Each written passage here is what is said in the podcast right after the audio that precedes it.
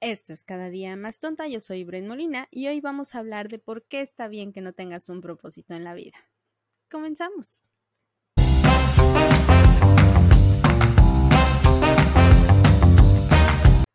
Bueno, antes que nada, feliz año.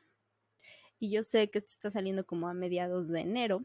Fue este un error de cálculos, básicamente creí que este iba a ser el primer capítulo del año, pero no publiqué nada la última semana del 2022, entonces recorrí el contenido que evidentemente está grabado con anterioridad. Y para el momento en el que tú estés escuchando esto, ya estamos en 2023, ya dejamos atrás los festejos y ya estamos pensando justamente en qué vamos a hacer con este año. Y la verdad es que este capítulo iba un poquito enfocado a eso, ¿no? Los propósitos de fin de año, que en realidad pues son propósitos de principio de año, pero bueno, eh, había pensado en algo así como qué dice la ciencia sobre crear metas cada principio de año, una cuestión así. Pero mi cabecita empezó a trabajar un poquito de más y me llevó a pensar en, en algo más grande, en el propósito de vida. Y sé perfectamente por qué llegué ahí. Llegué ahí porque el propósito de vida es algo que a mí me angustiaba mucho.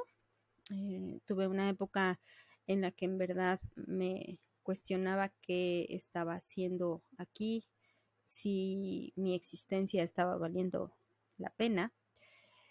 Y pues está cabrón, porque empiezas a, a, cuestionar todo lo que estás haciendo, ¿no? Y, y qué de eso funciona y no funciona y, esta típica frase de la vida se va volando.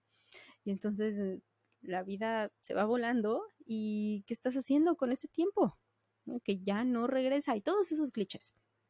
Eh, yo sé perfectamente por qué tengo esa o por qué tenía esa fijación con tener un propósito. Yo estudié en escuela católica prácticamente toda mi vida y pues cuando eres católico te inculcan que tu propósito en la vida pues es trabajar para alcanzar la vida eterna, ¿no? Tienes que ser bueno para encontrarte con Dios allá arriba. Y cuando me alejé del catolicismo, pues me empecé a cuestionar mi propósito, si ya no es el, el querer alcanzar la vida eterna, entonces, ¿qué carajos estoy haciendo aquí? Y pues la verdad es que sí, cada cierto tiempo me decía a mí misma, es que lo que estás haciendo no, no aporta nada, no funciona en nada, no eh, eres reportera de espectáculos o eres community manager de un hotel o eres lo que sea, ¿qué le estás dando al mundo? Y afortunadamente lo pude trabajar, lo trabajé con terapia y lo trabajé con yoga y lo trabajé conmigo misma y con libros y con todo. Y ya hoy no es algo que me angustie, pero sí definitivamente era algo que, que estaba como muy en mi cabeza. Y pues al final este capítulo se va a transformar un poco en, en transmitirte eh, esa sensación de calma, de que no importa si tú estás en esa misma situación en la que no estás seguro de si estás haciendo algo con tu vida, em, no te preocupes, no pasa nada. Y ahora te voy a decir por qué. Y vamos a empezar por definir qué es un propósito, qué dice el mundo que es un propósito, ¿no? Y allá afuera hay un montón de libros de autoayuda que hablan de cómo encontrar tu propósito. Yo me encontré con uno en Audible, me parece que es exclusivo de Audible. Si no tienes Audible, te recomiendo que la uses, son audiolibros. Y está muy bonita. soy fan. No me pagan, soy fan. y bueno, encontré un libro chiquito, son tres horas, tres horas y cachito, em, de una autora que se llama Christine Whelan. Y su libro se llama Finding Your Purpose, encontrando tu propósito. Y básicamente ella lo que hace es llevarte un poco explicándote qué es un propósito, por qué es importante y después te da pautas para que vayas construyendo el tuyo, ¿no? Ella dice que el propósito es básicamente usar tus fortalezas alineadas con tus valores, y esto es importante, para crear un impacto en el mundo. Y eso suena todavía más agobiante que querer alcanzar la vida eterna. Porque ¿qué puedo hacer yo para crear un impacto? ¿No? ¿Qué tengo que hacer? Evidentemente, el trabajo de día a día de mucha gente no, no genera impacto, por lo menos no a un nivel extraordinario, ¿no? Evidentemente el trabajo de cada quien es importante, pero, pero no en el sentido de que sea tu propósito de vida, ¿no? Tú no veniste a este planeta a ser contador y llevar las cuentas de un hotel alineaditas. No, no creo que ese sea un propósito. Y no, la autora dice que no, tu propósito no es tu profesión y tampoco son tus metas. Por ejemplo, también eso llegamos a confundirlo mucho, las metas del año con lo que es tu propósito. Un propósito es el por qué haces las cosas y las metas son los pequeños pasos que vas a ir dando para ese, ese asunto más grande, ¿no? Entonces, tienes que aprender a distinguir ahí entre lo que es tu propósito con lo que son las metas. De esta manera, pues ya puedes como identificar si lo estás haciendo bien o lo estás haciendo mal. Un ejemplo que ponía la señora, la señora autora, es que em, comprarte un coche no es un propósito, es una meta, ¿no? Pero eh, a lo mejor vivir en la campiña sin preocupaciones con tus borregos, pues a lo mejor eso puede ser como un propósito. No porque no impacta a los demás, pero para ti sí, ¿no? Porque es algo como más grande. Estoy poniendo el ejemplo en cuestiones materiales, pero evidentemente no va por allá. Va como un poco más en la cuestión mental y, bueno, no mental, más este, prosocial. Prosocial es la palabra que utiliza. Prosocial, es decir, eh, que se beneficien los otros, pero que también te beneficies tú. ¿no? no es, es diferente al altruismo porque con tu propósito sí puedes generar dinero. Tienes que ser muy afortunado para hacerlo, pero hay gente que lo logra, ¿no? Eso es como eso es básicamente como ella define el propósito. Y a mí eso ya me causa mucha angustia y mucho problema porque yo no tengo ni idea de cómo impactar en el mundo a mi alrededor. O por lo menos eso era lo que me pasaba antes, ¿no? Lo que pasaba por mi cabeza antes. ¿Por qué queremos tener un propósito? Tiene mucho que ver Primero, con que nuestra mente está acostumbrada a buscar respuestas. Cualquier cosa que le pongas enfrente va a necesitar una explicación. Por eso están la ciencia y está la religión, ¿no? Cosas que no se pueden explicar de un lado, a lo mejor tienen una explicación del otro, a lo mejor hay una cosa que tiene explicación de los dos lados y está bien, ¿no? Cada quien. Eh, nuestra mente está diseñada para tener, para encontrar estas explicaciones, por un lado, y por el otro, pues también porque no nos gusta la incertidumbre, ¿no? Siempre que algo no, no, que no tenemos el control o la respuesta, pues se siente como un poco el, esa angustia. Y nos pasa mucho y tiene que ver con esto del propósito. Siempre estamos pensando en el futuro. Entonces, ¿qué va a pasar cuando me muera? esta conciencia que tenemos de que vamos a morir nos hace creer que el tener un propósito mayor o una, una causa mayor por la que estamos aquí, una razón, una misión, por así decirlo, eh, nos va a ayudar a dejar huella, ¿no? Y entonces, sí, la muerte es inevitable, pero aún así buscamos trascender y cada quien busca trascender de una u otra forma, ¿no? Pero el tener un propósito mayor te, ayuda mucho y, y esto, mientras lo leía, me hizo recordar una frase que leí hace ya tiempo en un libro de Fernando Sabater. Creo que fue en el de la vida eterna. y te la voy a parafrasear porque no me acuerdo bien él cómo lo dice, pero se me quedó en la cabeza, decía que el hombre no cree en la inmortalidad porque cree en Dios. El hombre cree en Dios porque cree en la inmortalidad. Buscamos trascender como sea. Nos da miedo desaparecer de esta existencia.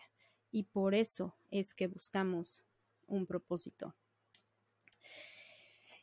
Y hasta aquí, yo espero que estés igual de angustiado y angustiada que como yo me ponía cuando pensaba en todas estas cuestiones existenciales.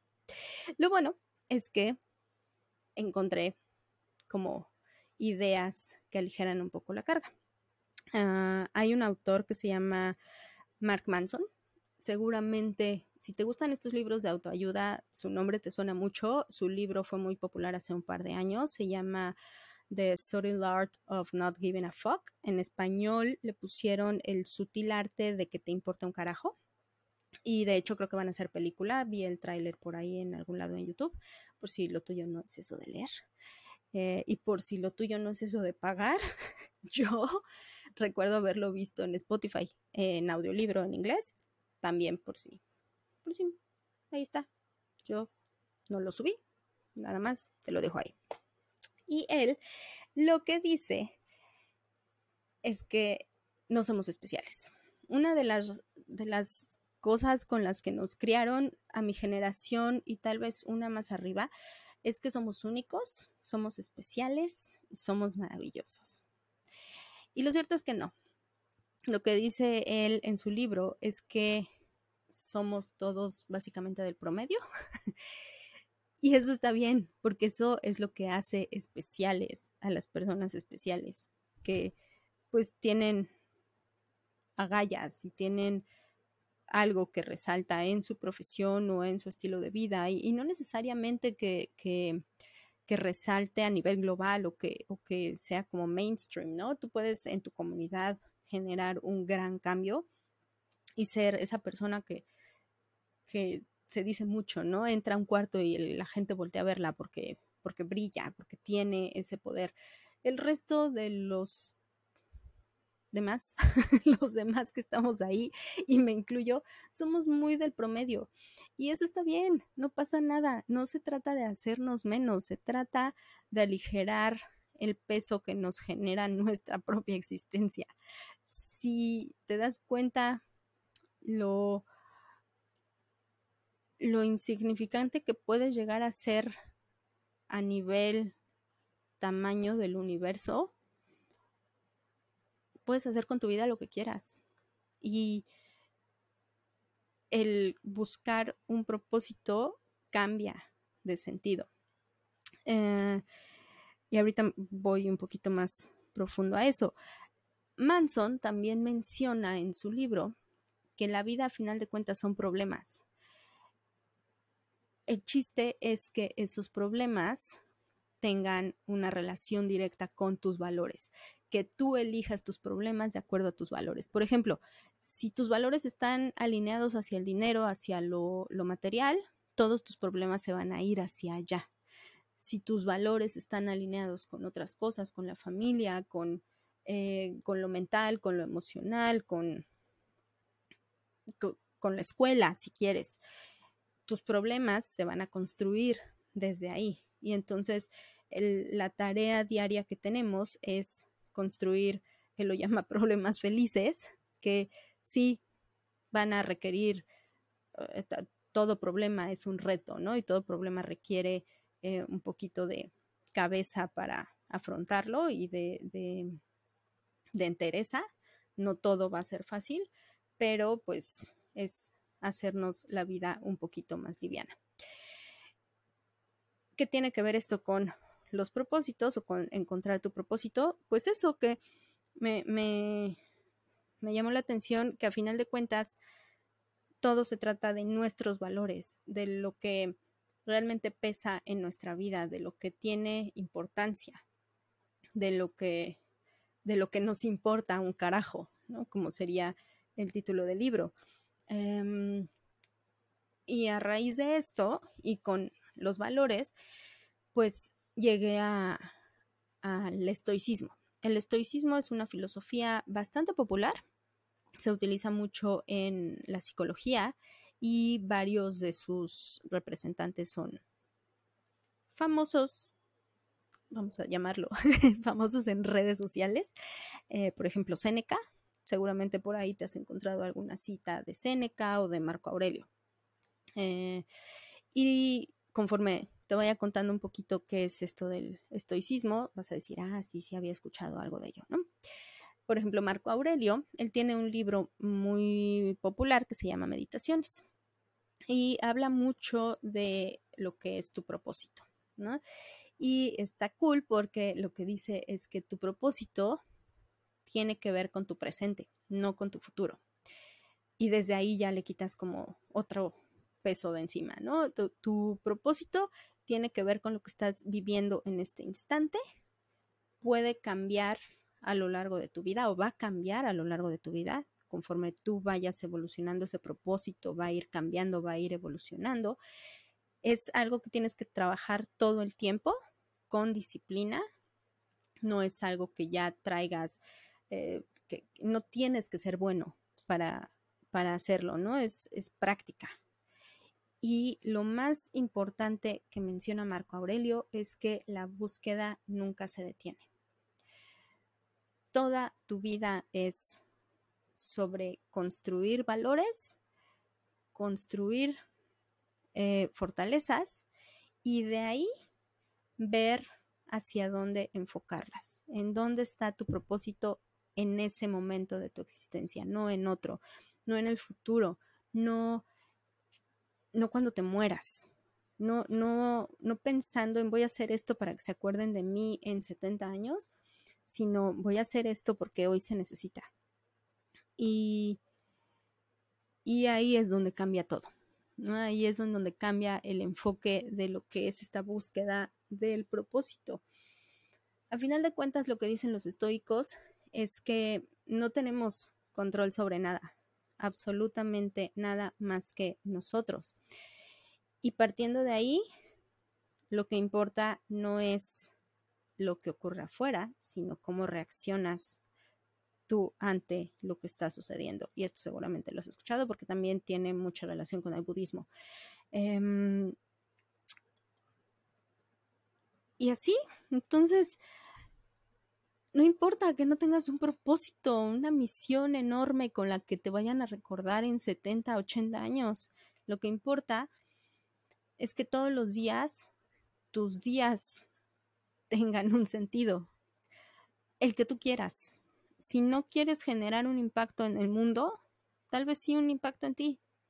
Que cada día seas un poquito menos gruñón o un poquito más sabia o o que hayas leído un par de páginas más de algún libro, eh, que la serie que viste te haya dejado algo en que reflexionar, no sé, algo, algo que le vaya dando un poquito de certeza al tiempo que tenemos aquí.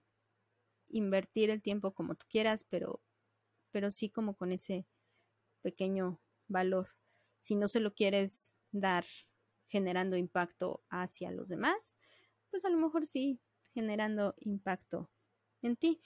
En mi caso, yo trato cada que doy clase que la gente se vaya con una sonrisa, que les guste la clase, que se vayan contentos, que cuando esté yo dando la clase mi mente esté ahí, me, me molesta mucho cuando tengo otras cosas en la cabeza y entonces estoy tratando de dar clase y pierdo la cuenta de las respiraciones y me pregunto, ¿ya los dejé mucho en esta postura o no? Ese tipo de cosas.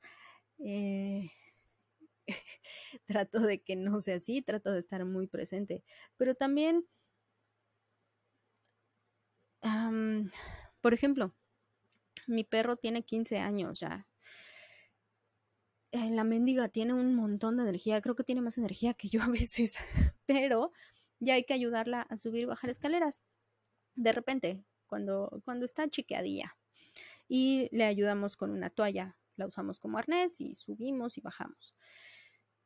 Y me he dado cuenta cuando la subo o cuando, cuando le estoy ayudando, me repito a mí misma, este es mi propósito en este instante, ayudarle y, estar con ella y aprovecharla, disfrutarla. Y está cool. Y, a lo mejor tú encuentras en esos pequeños, en esas pequeñas cositas del día a día, ese propósito que le da un poquito de, de certidumbre a tu existencia. Porque realmente yo creo que sí somos una casualidad en este planeta. Estamos aquí sin querer y como dicen los estoicos, no es que la vida sea corta, es que la desaprovechamos en cosas que no valen la pena.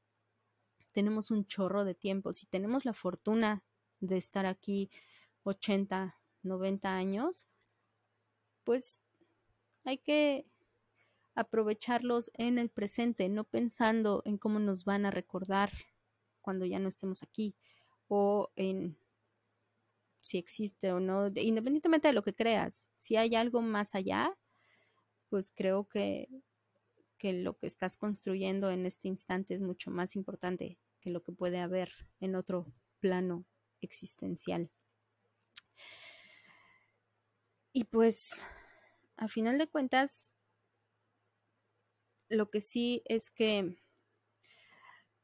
estoy segura de que hoy el planeta sería un lugar más gris sin mi existencia.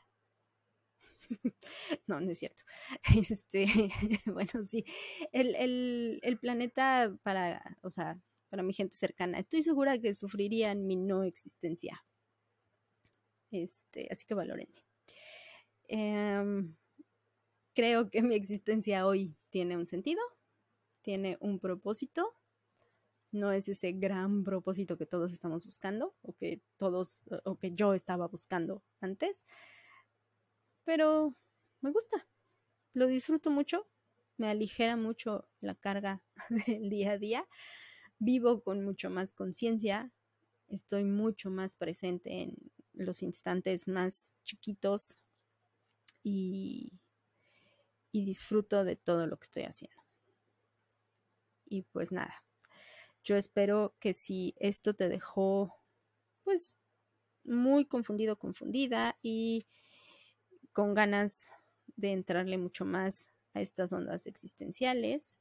Yo sé que este tema se sale un poquito de, pues de los datos duros que te venía dando en, en, los otros capítulos, pero pues es parte de la vida y es parte de lo que pasa en nuestras mentes y de lo que de lo que de lo que nos hace ser lo que somos, lo que nos construye poco a poquito.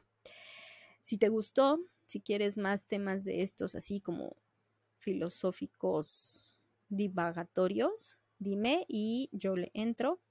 Eh, si quieres, si tienes algún tema que te dé hueva investigar, no, si quieres algún tema que, yo aborde, que platiquemos, lo que sea, también me lo puedes dejar en los comentarios.